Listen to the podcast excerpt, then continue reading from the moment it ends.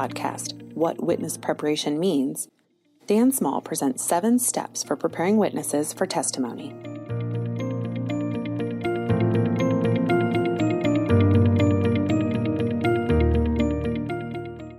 Too many lawyers, including some very good ones, do not prepare witnesses adequately because they fail to understand how dramatically different being a witness is from anything else the client has experienced.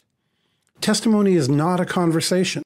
Much of what makes for a good conversation makes for bad testimony, and what it takes to be a good witness is often contrary to our normal experiences. As a result, it takes an extraordinary level of preparation to learn to do it right. Too many lawyers' idea of preparation falls short in at least two key ways. One, it's not comprehensive enough, and two, it's not tough enough. It happens too often. I get called in around the country to help prepare important witnesses. We've been working hard to prepare a witness for hours or days, and they express surprise at the length of the process. They say something like, I was deposed before, and my lawyer just told me to meet him half an hour before the deposition, and we'd prepare. That's not preparation. True witness preparation is an extensive and intensive multi step process. It demands a high level of time, energy, and effort from both the client and counsel. Lawyers do not serve their witnesses well by being too kind and gentle in preparation. On the contrary, I tell witnesses that the tougher and more realistic we are with them, the better prepared they will be for the real thing. At the end of the whole process, every witness should come out of the real experience and say what many of our witnesses say to us Oh, you guys were tougher than that. That's a sign of success, relief, and high praise, and you can make it happen.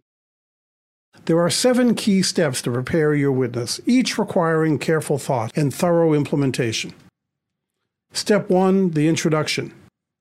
Imagine sitting down on a park bench and having a total stranger come up and ask you questions about your most private details and troubling secrets. You'd think they were crazy, wouldn't you? They certainly wouldn't answer in any depth. Why are we as lawyers so arrogant that we think we can do just that with someone just because they have the label of client or witness? You can't. It won't work. You're a stranger no matter what the environment. Whether you're representing them personally or you're an agency or corporate lawyer, the fact that you're a stranger makes them doubly uncomfortable. Take the time to get to know your witness and get comfortable with each other, both before you meet and at the outset of the meeting. What do you need to know about your client's background, their interests, their family? What does a client need to know about yours? How can you find a common bond? How can you gain trust and understanding? The time invested up front to do this is well worth it. Step 2 Review the facts. Encourage your witnesses to go over as much as they know about the likely subject matter of the questioning who, what, when, why, where, how, what do they remember, and what might someone else remember. Going through it the first time is rarely enough. Go back over the facts in slow motion to catch more of the details and issues. I tell witnesses that if you watch sports on TV, they repeat in slow motion because real life happens too fast to talk about it in real time. Nor can anyone talk about it and explain it as fast as it happens. Same thing for witnesses. Slow down and go back over it. Witnesses often ask, Should I study? This question of whether or how much to review past documents, events, and so on will vary from case to case. Sometimes it's important to be familiar with the facts or documents to anticipate and rebut biased questions. Sometimes you risk recreating inaccurate memory. And finally, sometimes it may be best to just let sleeping or forgotten dogs lie. This is an important issue for you and your client to consider and discuss. Step 3 Review the process. No matter how many episodes of their favorite legal TV show they've seen, and no matter how many times they've been a witness, don't make the mistake of assuming that a witness really knows or understands this bizarre process. Apologize if you must for erring on the side of too much information, but then do precisely that. Err, if at all, on the side of too much information. Who, what, when, why, where. Every witness needs to hear and understand the basics. Who? Who's involved? Who will be there? Who will ask the questions? Who will object? And who will see it? What? What happens when and in what order? The oath, the questions. Which side when? What should I bring? And what should I wear? When? When does it start? What when are the breaks? When does the day end? And when will I hear more about it? Why? What's the meaning, importance, and goal of this testimony for each party? Where? Where is it? How do I get there? What kind of room? Step four, put it together. Understanding the facts and the process. How do you communicate effectively in a question and answer format? The facts don't change, but the method of answering questions is something that takes a lot of getting used to.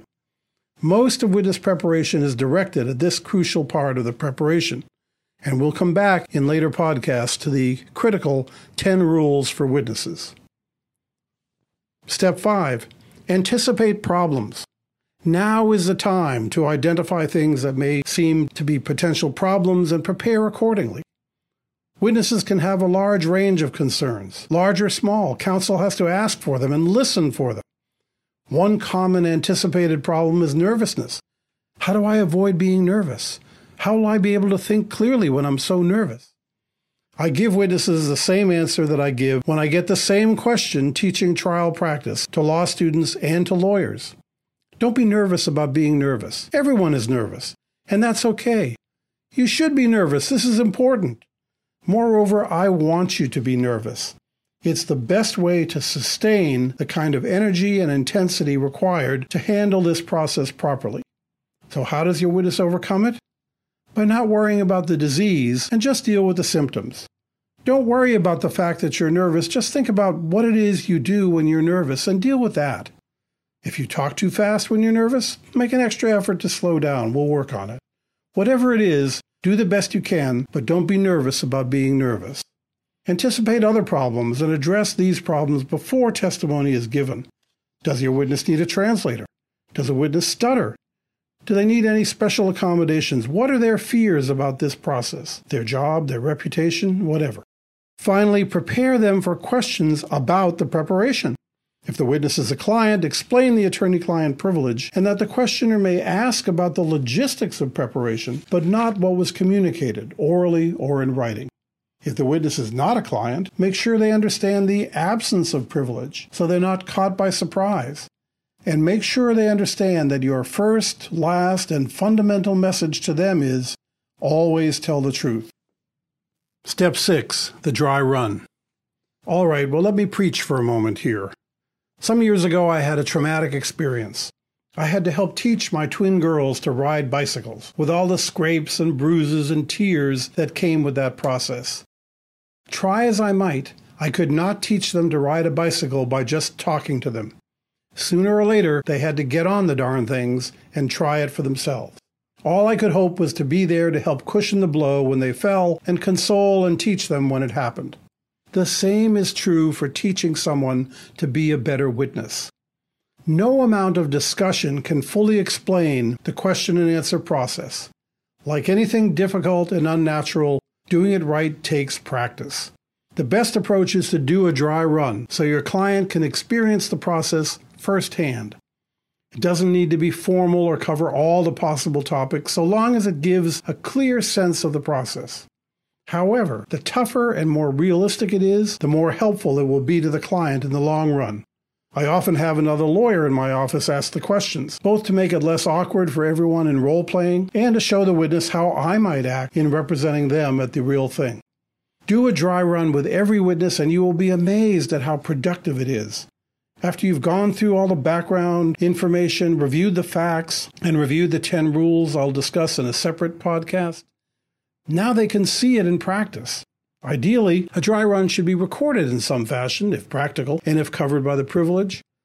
This doesn't need to be any more elaborate or expensive than the case or client allows. Borrow a tape recorder or a video camera. It can be that simple. Adapt the dry run to the proceeding. If you're preparing a witness for a deposition, you may want to have a transcript of the dry run prepared, since the goal of a deposition is really to produce a clear and accurate transcript. This will emphasize the strengths and weaknesses of their testimony and allow them to appreciate the final product and address any weaknesses. Most clients have never seen their spoken words in print. It's a revelation to them. If you're preparing someone for videotaped or live testimony, the transcript isn't quite as important, but the appearance is. The dry run may be videotaped, The important thing is to record the testimony in whichever way will help you and your witness. And finally, step seven review the transcript. Another great benefit of doing a dry run is to generate and review a transcript or a video. Depending on the case and the resources, this can mean anything from a full videotape session with a court reporter to a simple tape recording that can be typed up for review. If there are inaccuracies, good. It can prepare you and your client for the inevitable mistakes in any real transcript. The witness environment is terribly unfair and deceptive. It has all the appearances of the questioner being in control. If the witness and counsel accept that deception, they've lost. This is, after all, the witness's testimony. True witness preparation is all about leveling the playing field and helping the witness to take control. You can and you should make a real difference. Thank you for listening to What Witness Preparation Means, part of Holland and Knight's Powerful Witness Preparation podcast series. Dan Small is a litigation partner at Holland and Knight. His practice focuses on internal and external investigations, witness preparation, and white collar criminal matters.